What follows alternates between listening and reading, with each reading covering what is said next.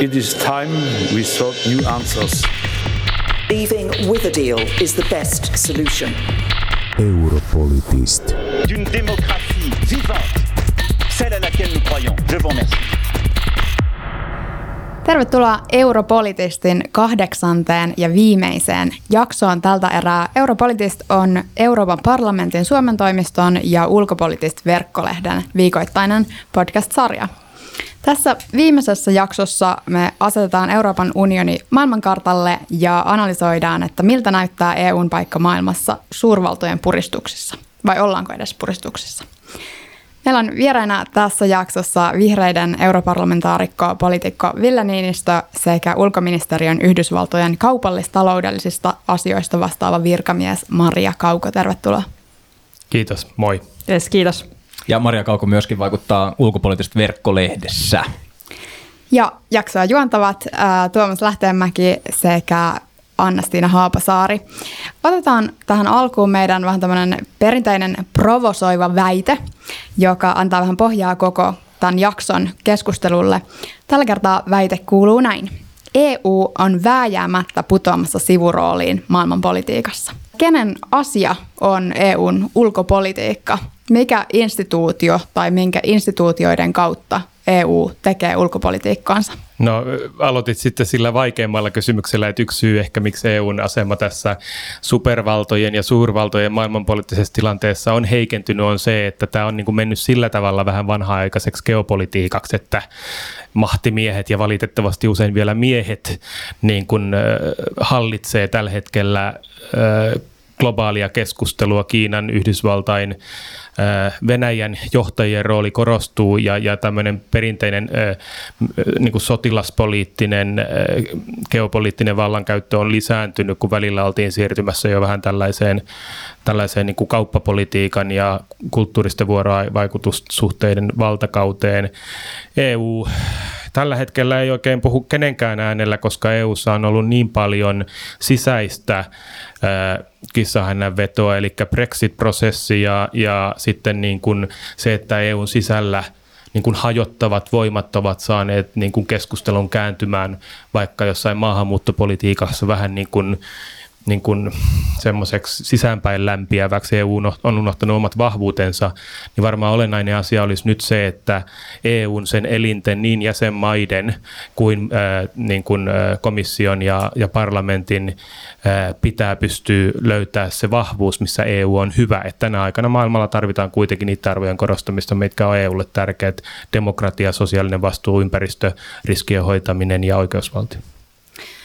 Maria, kuinka sä näet tämän, niin kun puhuttiin EUn yhtenäisyydestä tässä, että minkälaisia lohkoja tai blokkeja siellä EUn sisällä on tämän ulkopolitiikan suhteen? No tietysti tästä ulkopolitiikassa on niin kuin aina ollut se haaste, niin kuin Villekin tuossa sanoi, että sitä yhteistä eurooppalaista ääntä, mitä nyt on niin kuin tässä peräänkuulutettu jo viimeistään sitä Lissabonin sopimuksesta lähtien, eli viimeiset 10 vuotta, niin sitä on ollut tosi haastava löytää. Ihan jo siitä johtuen, että tosiaan niin kuin päätöksiä joudutaan tekemään sillä perusteella, että kaikki on samaa mieltä. Mutta blokkeja on toki erilaisia, riippuen vähän mistä sektorista puhutaan. Että esimerkiksi kauppapolitiikan osalta, niin perinteisesti esimerkiksi niin kuin Pohjoismaat, tämmöiset muut, Hollanti ja britit totta kai on meidän kanssa samassa jengissä, jotka kannattaa tämmöistä hyvin niin kuin liberaalia ja markkinalähtöistä politiikkaa. Että se kyllä ihan vaihtelee asiakohdasta riippuen. No EU kuitenkin tunnetaan niin kuin vahvana arvojohtajana tavallaan maailmankartalla. Mitkä on niitä EUn niin kuin kuitenkin yhteisiä arvoja teidän näkemyksen mukaan? No siis kyllä ehdottomasti niin ihmisoikeudet, oikeusvaltioperiaatteet, koko tämän tämmöisen niin kuin sääntöpohjaisen maailmanjärjestyksen tavallaan idea, niin kyllä nämä on sellaisia arvoja, mihin EU ehdottomasti uskoo. Ja nyt sitten uutena tietysti tähän niin kuin no ei enää niin uutenakaan, mutta sanotaanko, että viimeisen 10 vuoden aikana niin tämä ilmastonmuutos ja sen torjuminen niin on ollut semmoinen mun mielestä niin kuin EUlle erityisesti hirvittävän vahvasti ominainen piirre. Niin siis kyllä mäkin näen, että EU-vahvuus on arvojen ulkopolitiikka ja sen pitää olla pitkäjänteistä. Meillä on niin kuin hajautuneita vahvuuksia, joita ei osattu oikein koota yhteen ja nyt pitäisi pystyä tekemään se. Ja kyllä mä näen, että ylipäätään länsimainen niin kuin markkinatalous ja vapaakauppa ja globalisaatiohan ovat niin kuin ohjanneet maailman talouden kehitystä ja myös suurvaltasuhteiden kehitystä viimeiset 20-30 vuotta. Kiina omalla tavallaan imitoi sitä. Venäjä yritti imitoida, mutta kun se ei pärjännyt siinä, niin sitten se keksii, että ruvetaan taas heiluttelemaan sotilaslippua ja saadaan sillä valtaa takaisin. Että tavallaan kuitenkin me ollaan asetettu se agenda, mutta ongelma on se, että tämä globalisaatio, vaikka se on poistanut absoluuttista köyhyyttä maailmassa, niin edelleen niin kuin kapitalismi pitää korjata siinä mielessä, että tällä hetkellä pystyy dumppaamaan tuotantoa paikkoihin, jossa ei makseta veroja tai vältellään veroja, ei oteta ympäristövastuuta, aiheutetaan ilmastopäästöjä ja sitten ei pidetä huolta ihmisoikeuksista ja lähiympäristöstä ja työntekijöiden oikeuksista. Ja nämä epäkohdat globaalista talousjärjestelmästä pitää korjata, jotta markkinatalouden ja reilun vapaakaupan liitto voisi edelleenkin niin kuin olla se vallitseva maailman suunta, eikä niin, että alkaa jopa demokratia mureuntua, koska siis demokratiaa kohtaan tulevat haasteet niin EUn sisällä ja myös Yhdysvaltain sisällä kuin myös muualla kolmannessa maailmassa, niin osin tulee siitä, että koetaan, että vauraus keskittyy vain harvojen käsiin. Ja tässä keskustelussa EU voisi olla potentiaalisesti tosi vahva, jos me nähdään, että sääntöperustaisesti tämä homma voidaan korjata, niin me ollaan kuitenkin se iso suurvalta, joka näkee, että nämä niin kuin kauppasopimuksiin voidaan saada metsäkatoa torjuvia ehtoja, ihmisoikeuksia, työntekijöiden oikeuksia puolustavia ehtoja. Ja tässä meillä on maailmalla paljon liittolaisia. Valtaosa pienimmistä tai keskisuurista maista on meidän kanssa samaa mieltä. No kuinka tähän tilanteeseen sitten päästään, että EU kasvattaa valtaansa? Niin se on hyvä kysymys. Toisaalta niin mä näen sen aika isona haasteena, että jos samaan aikaan sit on kuitenkin todella isoja toimijoita maailmassa, jotka katsoo maailmaa niin kuin ihan erilaisten linssien läpi. Et siinä mielessä, vaikka totta kai me ei voida niin kuin luopua niistä meidän omista arvoista, mitä me edustetaan, koska ne on meidän arvoja, niin samaan aikaan meidän täytyy jollain tavalla kuitenkin pystyä modifioimaan sitä meidän omaa käytöstä myös sen mukaisesti, että me pystytään puhuttelemaan myös niitä toimijoita, jotka ei välttämättä näe maailmaa enää samalla tavalla.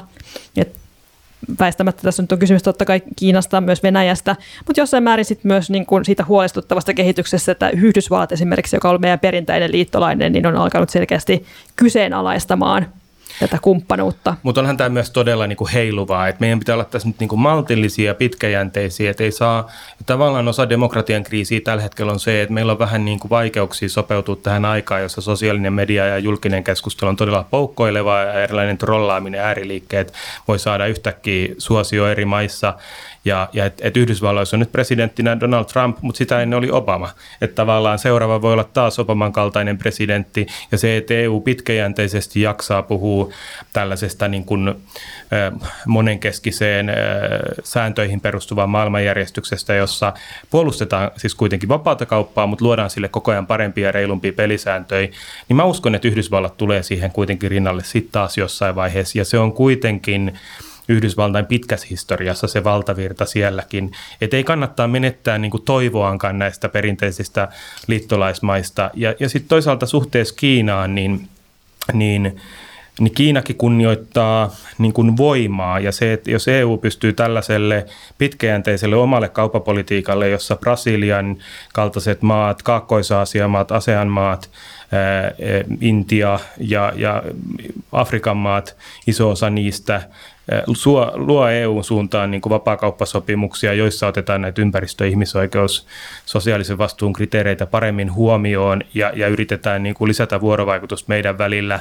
Että tämmöinen niin kuin kauppapoliittinen kehitys voisi olla tapa näillekin maille nähdään, että Euroopan kanssa yhteistyö, että vaikka meillä on näitä niin kuin strings attached, eli meillä on ihmisoikeus- ja oikeusvaltiopainotuksia, niin on kuitenkin kivempiä painotuksia niille maille tehdä yhteistyötä, kun sitten taas tämä Kiinan luonnonvarapolitiikka, resurssipolitiikka, sekin herättää jo aika paljon niin kuin myös Afrikan maissa niin kuin vastustusta, että Kiina toki tulee ilman ihmisoikeusvaatimuksia, mutta sitten ne haluaa ne luonnonvarat sieltä täysin omaa hallintaansa, tuo omat työntekijänsä ja se on Kiinalle niin kuin resurssipolitiikkaa ja tähänkin alkaa tulla kritiikkiä, ettei se Kiinakaan nyt niin kuin täysin niin kuin yksipuolisesti kasvamassa ole vaikutusvallaltaan, vaan sitäkin voi haastaa sillä, että suhtautuu Afrikan maihin ja kumppanimaihin niin kuin tasapuolisesti, mutta se EUn vanha kolonialistinen meininki, että ranskalaiset ja britit menee kertomaan, miten vanhat siirtomaat, miten ne pitää hoitaa asiaa, niin se pitää jättää taakse. Mm. Mä oon ollut aikanaan ympäristöministerinä ilmastoneuvotteluissa tilanteessa, jossa silloinen Ranskan ja Iso-Britannian ministeri, niin se tapa, miten he puhuu kumppanimaille Afrikassa, niin oli musta todella nöyryyttävää. Ja mä en missään nimessä niin halua väittää, tai en oikeastaan ole Villen kanssa niin kuin eri mieltä missään nimessä siitä, etteikö EUn pitäisi edelleenkin pitkäjänteisesti ajaa sitä omaa agendaansa ja katsoa eteenpäin. Mutta esimerkiksi Yhdysvaltojen kohdalla, niin Yhdysvallat jossain määrin nyt tämä nykyhallinto ainakin, niin he näkevät maailman siten, että ikään kuin muut puhuu ja julistuksia tekee ja muuta, ja Yhdysvallat toimii. Eli toisin sanoen semmoinen niin kuin tietyppinen... Toimii vaan todella paskasti. Ja siitä voi olla monta mieltä, totta. Mutta se, että semmoinen tietyppinen niin kuin jarkonia, niin ei heille riitä. Et meidän täytyy todella pystyä niin kuin osoittamaan, että mitä hyötyä tästä on teille. Mutta musta presidentti on onnistunut siinä, Sauli Niinistö on onnistunut siinä, että hän on onnistunut jopa Trumpille myymään sitä, että kun me kehitetään ympäristöteknologiaa, vähennetään mustahiilen päästöjä, niin sillä puututaan Arktiksen sulamiseen, ja että tässä voi olla niin kuin, että tässä on niin kuin osaamista teknologiaa, josta voidaan saada työpaikkoja, että tämmöinen niin vihreän talouden argumentointi voi jopa mennä läpi niin amerikkalaisen toimialalle. Se on ihan totta, että vaikka ei ehkä puhuta ilmastonmuutoksesta, mutta heilläkin on niin kuin tiettyjen ääriolosuhteiden tämmöistä mitikointia ja muuta, mikä kiinnostaa heitä, missä on kysymys kuitenkin loppupeleissä samasta asiasta. Eli yritetään löytää edes se rajapinta, missä on yhteistä, jos se vie arvojen kannalta oikeaan suuntaan puhumatta niistä arvoista. Niin, juuri näin, just näin. Mainitsit, Ville, presidentti Sauli Niinistön ulkosuhteidenhoidon Trumpin kanssa. Miten te näette, että minkälainen linkki Suomen ulkopolitiikalla noin muutoin on EUn ulkopolitiikkaan? Sanotaanko, että EU on niin kuin oikeasti globaali toimija. Ja taas Suomi sitten ehkä niin kuin tietyissä asioissa on merkittävää globaali toimija, mutta jossain määrin se tarkoittaa siis sitä, että on paljon asioita, missä meillä ei ehkä ole niin isoa roolia EU-politiikassa tai niin paljon sanottavaa, ja se on ihan niin kuin luonnollista tämmöisen pienen maan näkökulmasta. Minkälaisia asioita nämä voisi olla? No vaikka on sellaisia maita, jotka ei ole ihan meidän tässä nyt välittömässä vaikutuspiirissä. Tällaiset latinalaisia Amerikan maihin, niin EU:ssa, niin varmaan Espanja ja Portugalia ja ne maat, joilla on historiallisesti yhteyksiä, niin siellä on luontevampaa, että heidän vaikutusvalta on siellä suurempi kuin vaikka Suomella. Joo, mutta just se, että toisaalta sitten, niin jos mietitään, että mikä on Suomen rooli sit vaikka siinä EUn ulkopolitiikassa, niin on sitten näitä meille tärkeitä kysymyksiä, kuin vaikka just Venäjä, Arktinen, missä me ollaan ihan oikeasti oltu hyvin aktiivisesti niin kuin toistuvasti luomassa sitä EUn agendaa. Ja se näkyy ihan myös siinä, että jos katsoo, että ketä on, niin kuin, missä on suomalaisia virkamiehiä vaikka EUn ulkosuhdehallinnossa, niin on nimenomaan usein just näissä kysymyksissä, koska kaikki niin kuin tunnistaa tavallaan se, että Suomi on osaava toimija näissä asioissa. Joo, siis ehkä mä sanoisin näin, että ensinnäkin europarlamentissa, kun on nyt aloittanut olla puoli vuotta siellä, niin se voisi sanoa, että Brysselissä ja parlamentissa ja komissiossa, nyt uusi komissio pääsee aloittaa työnsä, niin siellä on ylipäätään paljon enemmän semmoinen niin kuin tulevaisuuteen katsovampi ote ja positiivisempi meininki siis EUn asemasta maailmassa, kuin ehkä Suomesta katsoen tuntuu. Että Suomen julkinen keskustelu on tällä hetkellä hirveän ongelmakeskeistä. Oli kysymys siitä ulkopolitiikasta kuin kotimaan politiikasta, että nykyhallituskin on harva se päivä mediassa pienimmistä tai suuremmista kohuista, mutta niin siellä Brysselissä on aika niin iso näkymä tulevaisuuteen, että EU voisi aktiivisuudella saada isomman roolin maailmassa ja Suomen kannattaa olla muokkaamassa sitä, että siinä keskustelussa meidän kannattaa olla mukana, että yhdessä me käytetään isompaa suvereniteettia kuin yksinään me pystyisimme. Ja tätä ei oikein Suomessa aina muisteta, että ei EU-ulkopolitiikka joku, joka tulee Suomen ulkopuolelta, vaan me ollaan tekemässä sitä. Meidän ulkoministeri Pekka Haavisto vetää tällä hetkellä ulkoministerien neuvostoa ja on niin kuin vahvassa roolissa siellä ja parlamentissa me ollaan suomalaiset siellä muiden mukana määräämässä sitä linjaa. Eli toisin sanoen, niin siinä pitää olla vähän kunnianhimoisempi, että meidän arvot näkyy EU-politiikassa.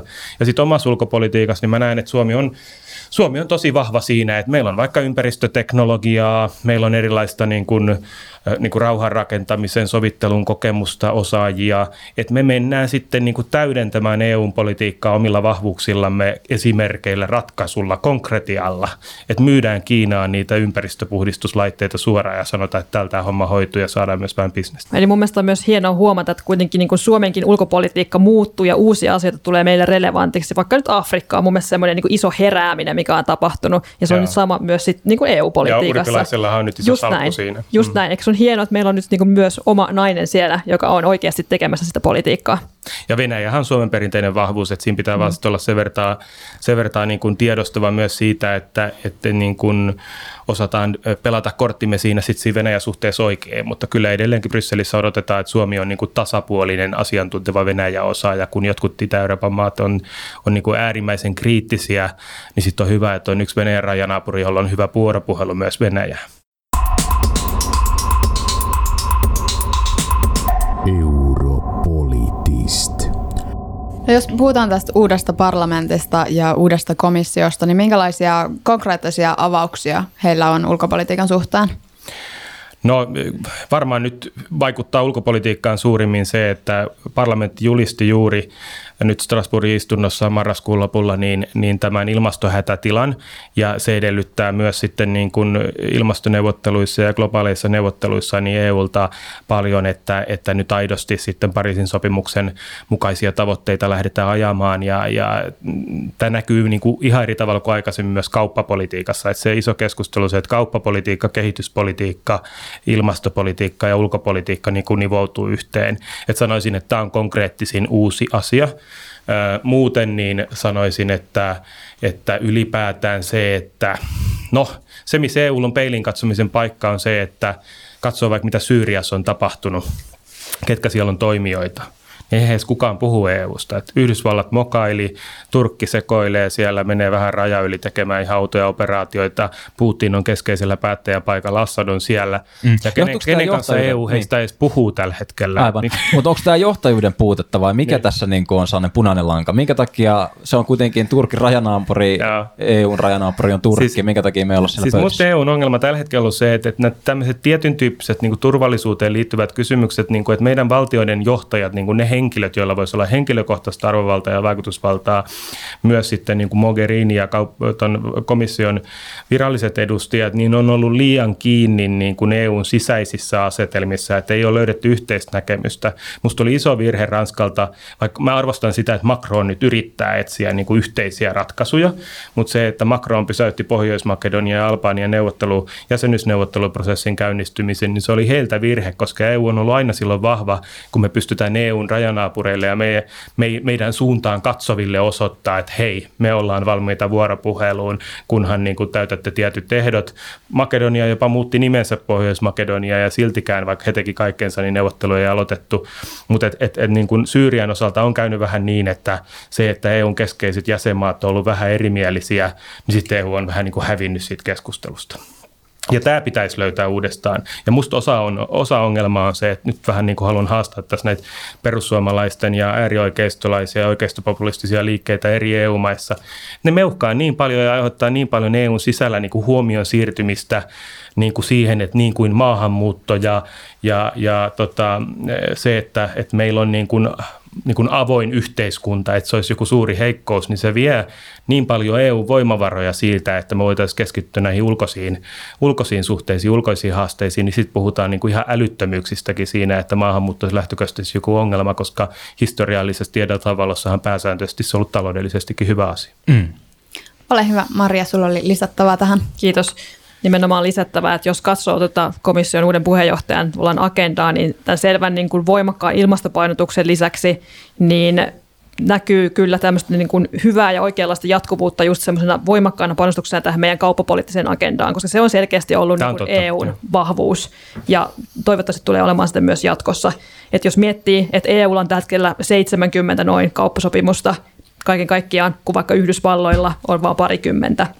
Että siinä on kyllä niin kuin semmoinen Ja Singaporen kanssa, jos tuli uusi, että tämähän on sitä pehmeitä valtaa, joka sitä kääntyy kovaksi vallaksi, kun sillä etenee. Kyllä. Et sanotaanko, että jos on tämmöinen selkeä läntinen johtajuusvaje jossain määrin maailmassa eri sektoreilla, niin tässä ainakin on semmoinen kohta, missä EU pystyy sitä johtajuutta ottamaan. Sitten toisaalta myös kyllähän tämä puolustusagenda näkyy myös nyt aika vahvasti. Eli on herätty jossain määrin siihen tilanteeseen, että kyllä EUkin täytyy kehittää sitä omaa puolustuskyvykkyyttään.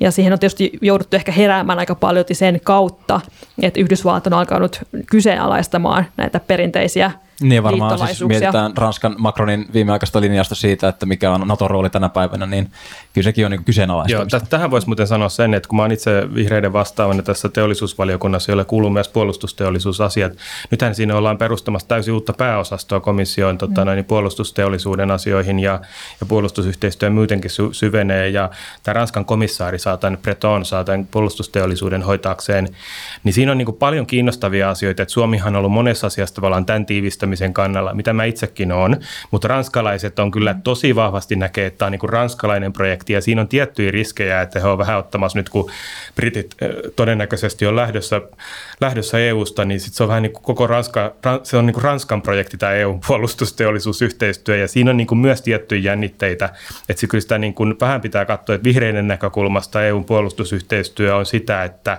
saadaan enemmän irti samasta määrästä resursseja, että poolitetaan, yhdistetään, vahvistetaan yhteistyötä, mutta Ranskan näkemys on se, että Ranskan puolustusteollisuus kasvaa paljon ja sille tulee lisää kysyntää.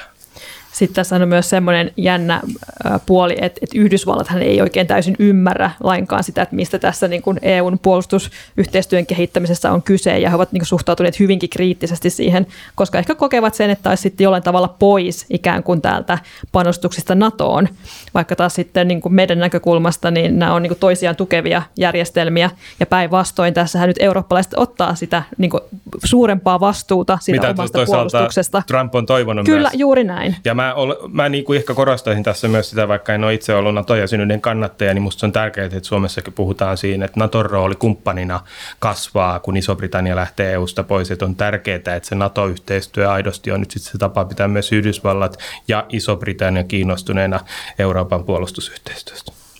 Että jossain määrin tässä voi ajatella, että semmoinen, minkä itse aikoinaan tuolta kansainvälisen politiikan kirjallisuudesta olen oppinut, niin on ollut, että jossain määrin kun Yhdysvallat on hoitanut tämmöiset likaiset työt meidän puolesta, niin EU on pystynyt paljon keskittymään sitten siihen arvoagendaan. Joo, ja se on, se on tavallaan semmoinen realismi, mihin nyt sitten on ehkä jouduttu heräämään, että se ei ehkä enää päde jatkossa. Näettekö, että EUn tahto tiivistää sitä puolustusyhteistyötä, että se syntyy jotenkin tämän maailmantilan puristuksessa ja että EUlla oli sitten tarve vastata tähän nykyiseen maailmantilaan ottamalla sen pehmeän voiman lisäksi vähän terävämpää ja kovempaa voimaa käyttöön. Musta se on ilmiselvää, että se on osa sitä kehitystä, että meillä oli asevarastelua kylmän sodan aikana, sen jälkeen aika paljon aseriisuntasopimukset eteni ja jopa maailman asevarustelun taso laski pitkään 90-luvulla, mutta nyt se on kääntynyt nousuun ja se on että tavallaan vihreänä kun sydämestään on vähän pasifisti, niin tämä on vähän hankala tilanne, että mä tunnistan sen, että EUn pitää tehdä tätä ja Suomenkin pitää tunnistaa realiteetit, että mä olen ehkä semmoinen kekkoslainen pasifisti sitten, että kun Kekkosenkin sanotaan ole aika pasifistinen, mutta kyllä hänkin turvallisuuspoliittisiin järjestelyihin paljon panosti, niin tavallaan pitäisi tunnistaa kuitenkin se, että meidän pitää vahvistaa meidän yhteistyötä, olla uskottavampia puolustusyhteistyössä keskenämme, panostaa uuteen teknologiaan, mutta sitten kuitenkin muistuttaa, että tavallaan että EU-projekti on pääsääntöisesti siviiliprojekti, että ei militarisoida EUn suuria saavutuksia, niin kuin vaikka avaruusohjelmaa, että se on se maailman avaruusohjelma, joka on pääsääntöisesti siviilien käsissä. Se on kuitenkin kaupallisesti isompi asia kuin sotilaallisesti, että se kannattaa pitää siviilihankkeena, että siellä on tämmöisiä kohtia, missä pitää olla vähän varovainen ja pitää varoa, että meidän puolustusyhteistyön tiivistäminen ei estä vaikka ydinaseriisunnan, kemiallisten aseiden riisunnan etenemistä, joka on ollut Suomen perinteinen vahvuus. 70-luvulta saakka Suomi on ollut aseriisuntasopimuksissa niin kuin vahva neuvotteluosapuoli ja asiantuntijoita tuova osapuoli. Just näin, että tuossa alussa kysyit, että mistä EUn ulkopolitiikka tunnetaan, niin sehän on just kuitenkin ollut tämä arvopohjainen tämmöinen periaatteisiin nojaava ulkopolitiikka. Mä näen, että se on kuitenkin se vahvuus, eli toisin sanoen niin kaikesta tämmöistä negatiivista kehityksestä maailman huolimatta, niin me voidaan sitä meidän ydintä silti unohtaa. Tämä oli mielenkiintoista, mitä Ville sanoi tästä, että niinku eri sektorit nivoutuu nyt yhteen eri uusien uhkien edessä. Mitkä on suurimmat EUn ulkopoliittiset tai maailman suurimmat haasteet tällä hetkellä? No siis kyllä mä näen kuitenkin, että nyt niin kuin mittaluokaltaan suurin on tietysti ilmastokriisi, mutta siihen liittyy kamppailu luonnonvaroista, resursseista, siis ruokatuotanto tulee muokkautumaan ja nälänhätä ja köyhyys ja äärimmäiset sääilmiöt tietyillä alueilla kasvaa. Siihen tulee lisääntyvä konfliktin vaara. Se, että Kiina kamppailee luonnonvaroista omaa alueen ulkopuolella johtuu siitä, että Kiinan sisällä se on ylikuluttanut luonnonvaroja ja aiheuttanut paikallisen ekokatastrofin. Tähän liittyvät jännitteet on se suurin vyyhti, mutta sitten sen rinnalla on kyberturvallisuuskysymykset, kybersodankäynti varmaan niin kuin akuuteimpia, todennäköisimpiä turvallisuusriskejä, joka suhteellisessa rauhantilassakin kohdistuu myös Suomeen. Sitten on Lähi-idän, Pohjois-Afrikan vakaus alueellisina kysymyksinä ja sitten aivan omaa mittaluokkaansa, jos niin pitkälle joudutaan, on siis tämä Kiinan militarisoituminen ja jännitteet Etelä-Kiinan merellä ja Taiwanin välillä. Et jos jossain syntyy suurempi sota, jossa myös esimerkiksi Yhdysvallat voi olla osapuoli, niin mä näkisin, että sen alueen jännitteet on tällä hetkellä maailmanpolitiikassa kuitenkin sotilaallisesti pahimpia. Olisi mielenkiintoista kuulla Marialta myöskin tähän. Tuohon listaan on oikeastaan vaikea lisätä sinänsä mitään, mutta mä haluaisin ehkä nostaa jossain määrin tämän teknologian roolin tavallaan tähän niin kuin framille tässä suurvaltakilpailussa, koska sehän on tässä niin kuin tietyllä tavalla myös semmoinen iso kysymys, että nyt ei puhuta ainoastaan siitä, että kuka on suurin sotilaallinen valta, kuka on suurin taloudellinen valta, vaan tämä tietyn tyyppinen niin kuin kilpajuoksu siitä, että kuka pystyy parhaiten ottamaan nämä uudet teknologiat haltuun, niin näyttäisi olevan aika semmoinen niin kuin tätä uutta suurvaltakilpailua leimaava piirre. Kyllä. Että ymmärretään tavallaan se, että ollaan tämmöisen niin sanotun 4. teollisen vallankumouksen ikään kuin äärellä, ja jos katsotaan historiaa, niin ne suurimmat muutokset usein maailmanpolitiikassa on tapahtunut silloin, kun joku merkittävä teknologinen muutos on, tai siis keksintö on tehty. Eli sekä varmasti Yhdysvalloissa että Kiinassa tiedostetaan tavallaan nyt se, että kuka tavallaan on se, joka tässä ottaa semmoisen johtoaseman, niin tulee sitten myös tässä niin kuin suurvaltapoliittisessa tasapainossa olemaan sitten kärjessä. Ja sitten tämä rakas naapurimme Venäjä, jota ei tullut tuossa äsken mainittua virkistävää välillä, niin Venäjähän on jälleen niin kuin jännä esimerkki siitä, että me monet koetaan, että Venäjä on niin kuin tavallaan vahvistunut viime vuosina, mutta Venäjän taloustilanne on hyvin heikko, ne on syönyt sieltä eläkerahastoja ja öljy- ja kaasurahoille eläminen ei loputtomiin voi jatkua, että se talouden pohja on epävarma, mutta samaan aikaan Venäjä on ollut hirveän taitava sekä valtiollisena organisaationa että sitten eräänlaisin paramilitaarisin keinoin niin olemaan kybersodan käynnissä, propaganda niin kuin tämmöisessä trollaamisessa ja siis erilaisen geopoliittisen vaikutusvallan kasvattamisessa niin poikkeuksellisen vahva. Että se, että miten Putin on voinut luoda itselleen niin vahvaa aseman Syyrian konfliktissakin, vaikka kuitenkin Venäjän talous on ihan henkitoreissaan. Että Venäjä on siinä mielessä jännässä tilanteessa, että tavallaan sitä pidetään vahvana, mutta tavallaan se on heikkoinen tilassa ja siihen liittyvät, että mä näen Venäjän kehityksessä suurimmat riskit siitä, että jos taloustilanne kärjistyy ja Venäjän sisäinen tilanne kärjistyy, niin sieltä voi tulla sitten jotain semmoista epävakautta, joka voi aiheuttaa yllättävää toimintaa. Ja tavallaan se voi olla aika odotettavaakin, että se kärjistyy, koska jos tällä hetkellä tosiaan se on sieltä hiilivedyissä, mihinkä tämä niin kuin Venäjän talous perustuu ja kuitenkin väistämättä tämän niin kuin energiatransition myötä myös, niin tämä ikään kuin omavaraisuus ja niissä tulee olemaan niin kuin pienemmässä roolissa jatkossa. Ja toisaalta sitten Venäjä tietenkään ei ole pystynyt tekemään ehkä sellaisia sisäisiä uudistuksia tai just niin panostamaan sellaiseen uuteen teknologiaan ja muuhun, joka tulee sitten olemaan taas toisaalta ratkaisevassa roolissa. Kuinka turvassa me ollaan, kun me asutaan Euroopan unionin alueella verrattain näin niin kuin globaalisti näiden uusien uhkien, ilmastonmuutoksen ja muun edessä ja ehkä toisaalta myös niin kuin tämän EUn sitten yhtenäväisyyden kannalta, että kuinka me saadaan pidettyä täällä niin kuin hommat käsissämme? No me ollaan niin kuin suhteellisesti maailman asukkaista niin melko turvassa, jos ihan katsoo tutkimuskirjallisuutta siitä, että mihin ilmastonmuutoksen vaikutukset tosi kovimpia on, niin itse Skandinavia on alue, jossa tavallaan niitä miinuksia on vähän vähemmän kuin muualla ja plussia vähän enemmän, vaikka plussia on ilmastonmuutoksessa vaikea laskea, koska siis ne muualta vyöryvät haitalliset vaikutukset tuntuu meilläkin, mutta et meillä ei ole silleen ennuste niin huono, mutta sitten ne ennusteet on siis ilmastopakolaisuutta, jännitteitä EU-rajoilla, miten EU kykenee hallitsemaan sen, että jos maailma muuttuu epävakaammaksi. Ja Etelä-Euroopassa niin kuin lisääntyvästi siis kuivuutta, tulvia, äärimmäisiä sääilmiöitä, jonkun verran Suomessakin. Mutta EU-jäsenenä Suomi on melko turvassa tässä, mutta me ollaan siirrytty ilmastonmuutoksessa äärimmäisten sääilmiöiden aikaa, ja me ollaan siirrytty myös politiikassa, siis kansainvälisessä politiikassa äärimmäisten vaihtelujen aikaan, sanotaanko näin. Niin, että se niin kuin toiminta, mitä me ollaan nähty Venäjältä tai Kiinalta, niin siinä on niin kuin ennustamattomia piirteitä enemmän kuin 15-20 vuotta sitten. Kaikesta tästä huolimatta, niin meillä on mahdollisuus olla se voima, joka ohjaa maailmankäsitys parempaan suuntaan osana EUta, ja EU-jäsenyyden merkitys on Suomelle nyt ehkä suurempi kuin koskaan meidän historian aikana, että se on vaan kasvanut. Se on juuri näin, ja toisaalta on ollut ihan hienoa huomata, että Suomi on kyllä pystynyt tässä niin kuin kiristyvässä suurvaltakilpailutilanteessa niin hyvin hoitamaan niitä suhteita vähän niin kuin suuntaan kuin suuntaan. Että se on selkeästi ollut nyt niin kuin Suomen ulkopolitiikan iso vahvuus. Ja teollisena toimijana, siis meillähän on kaikkea sitä teknologiaa, mitä maailmaa yhä enemmän jatkuvasti ilmastokriisin ratkaisussa kysyy. Et mä näen, että nyt jos päästäisiin EU:ssa investoimaan tähän uuteen osaamiseen, niin se olisi myös iso tapa niin kuin työllisyyden ja talouden pelastamiseen, ja saadaan sitten ilmastopolitiikkakin kuntoon, kun meillä on sitä osaamista, mitä viedään myös muualle. Hienoa. Paljon kiitoksia Ville Niinistö ja Maria Kauko.